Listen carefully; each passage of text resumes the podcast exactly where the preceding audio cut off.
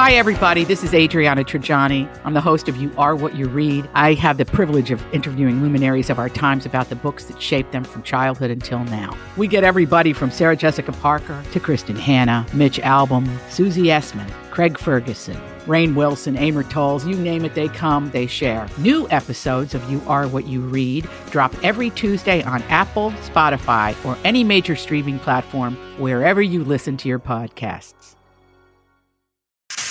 So you have come here for information. This, is a My Talk Dirt Alert update. A quick look at what's happening in entertainment We dug up a lot of good dirt. on My Talk. My Talk. Listen and learn. The anticipated launch of Chip and Joanna Gaines' Magnolia Network will be put on hold because of COVID 19. The network was slated to take over the DIY network on October 4th, but because of the pandemic, there will not be enough time to shoot original content to fill the schedule. Eight new unscripted shows are planned for the launch, so DIY Network will preview some of the new shows in a four hour block on Sunday, April 26th.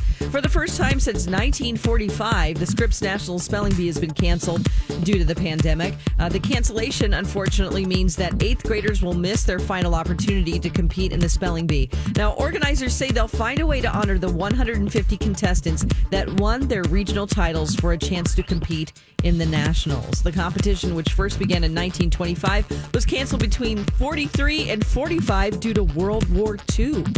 And for the last three years, Rose McGowan has been at the forefront of Hollywood's Me Too movement.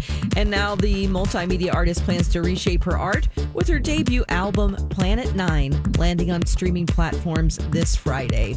That's the latest dirt. You, you can find more on our app and mytalk1071.com. You learned so much cool stuff. Dirt Alert updates at the top of every hour. Plus, get extended Dirt Alerts at 820, 1220, and 520.